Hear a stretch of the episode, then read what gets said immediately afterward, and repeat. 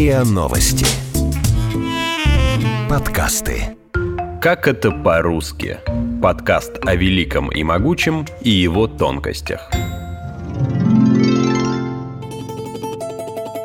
Современный русский язык критикуют за большое количество заимствований, особенно из английского языка. Напридумывали тоже. Подкасты какие-то. Что за слово? Нет, чтобы сказать просто. Разговорное ток-шоу. Тьфу, опять что-то не то. Но в другие языки попало и много русских слов, и встретить их можно в неожиданных местах. Бабушка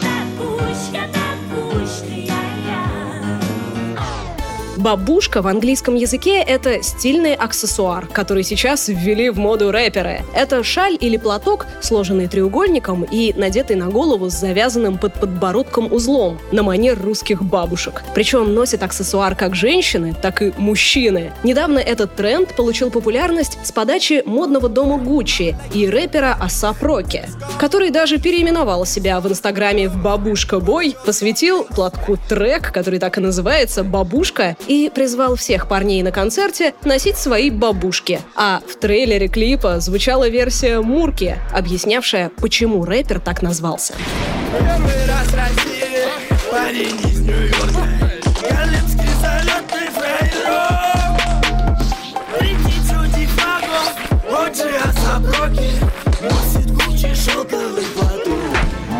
кстати, с платком-косынкой связана и японская бабусика. А у греков, испанцев и австралийцев бабушка — это матрешка. На этом давайте закончим про балалайку, водку, самовары и прочие слова, которые ассоциируются с образом лубочной России, где по улицам ходят медведи. Только пара любопытных фактов. Слово «водка», как ни странно, в немецком языке имеет мужской род. А во многих зарубежных фильмах можно услышать, как американские актеры, изображающие русских, поднимают рюмку водки и произносят «на здоровье». Хотя в России вообще-то так не говорят.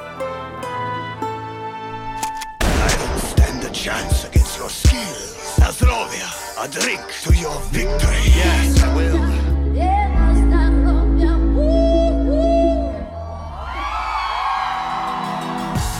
В американском политическом сленге есть понятие «царь». Так называют президентских специальных уполномоченных, которым Белый дом поручает заведовать какой-то сферой. Это неофициальный термин, придуманный, скорее всего, газетчиками. В 1957 году, когда Америка была ошеломлена запуском первого советского спутника, Дуайт Эйзенхауэр назначил Джеймса Киллиана ракетным царем. Потом Никсон сделал Уильяма Беннета первым царем по наркотикам. У последнего Буша было несколько несколько царей, отвечавших за разведку и национальную безопасность. Критики Обамы утверждали, что его администрация побила по этой части все рекорды, назначив несколько десятков царей. И тогда в Вашингтоне даже проходили акции протеста, где были плакаты «Царям место в России». Правда, в американском произношении царя не так просто узнать.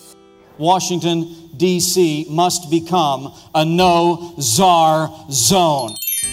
А вот легенда о русском происхождении французского кафе «Бистро» — только легенда. Мне рассказывали родители, что это название появилось, когда в Париж попали русские казаки. Они, не отличаясь терпением, требуя выпивки, кричали «Быстро, быстро!» Я слышала версию, что русские солдаты не имели права пить и поторапливали персонал кафе, чтобы офицеры не успели их застукать за распиванием спиртного. На стене одного из ресторанов Монмартра, мамаша Катрин, даже висит мемориальная доска, рассказывающая о версии с казаками. Но на самом деле первое упоминание использования слова «бистро» во французском языке относится лишь к 1880 годам, когда никакого заметного русского присутствия в Париже не было. С другой стороны, есть похожие диалектные и просторечные слова, означающие алкогольные напитки, торговцев винами. Французский этимологический словарь связывает распространение этой группы слов с «бистуй». Пойло – плохой алкоголь, Такое слово существовало с 1845 года, а русскую версию происхождения слова данный французский словарь квалифицирует как чистую фантазию, в том числе из-за хронологического несоответствия. В оборот слово вошло уже во второй половине 19 века, и вероятность того, что оно могло просто не употребляться три четверти века, довольно мала. Во французском языке есть такое выражение. C'est la.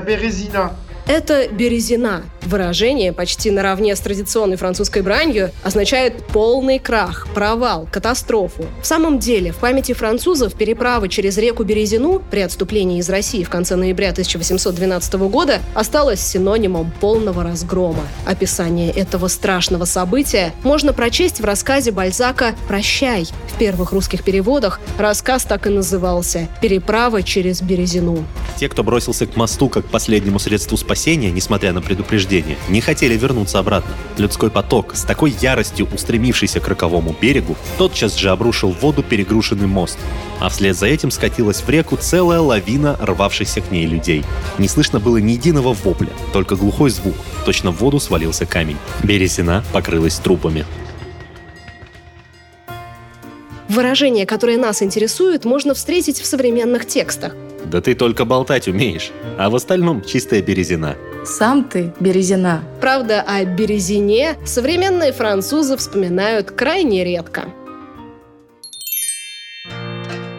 Некоторые слова благодаря России гремели на весь мир, но потом забывались. В 1975 году новое значение приобрело слово «разрядка», о котором благодаря нам полмира писало в газетах. В значении «дипломатическая разрядка» слово применялось в период политических отношений между Советским Союзом и США с 60-х по 70-е годы. Оно буквально означало ослабление напряженности между государствами во время Холодной войны. Один американский публицист в своих наблюдениях о международных отношениях написал Разрядка – слово, которое обрело свой смысл в Москве.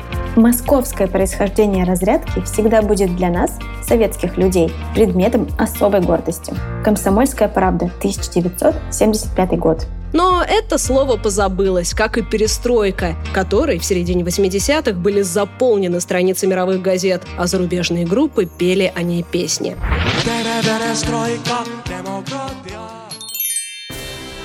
Благодаря Советскому Союзу, а точнее полету Юрия Гагарина, в мире стало известно слово «космонавт». Такой термин используют в основном в странах бывшего соцлагеря. В английском языке более популярно слово «астронавт», а космонавтами называют летавших в космос граждан России и бывшего Советского Союза.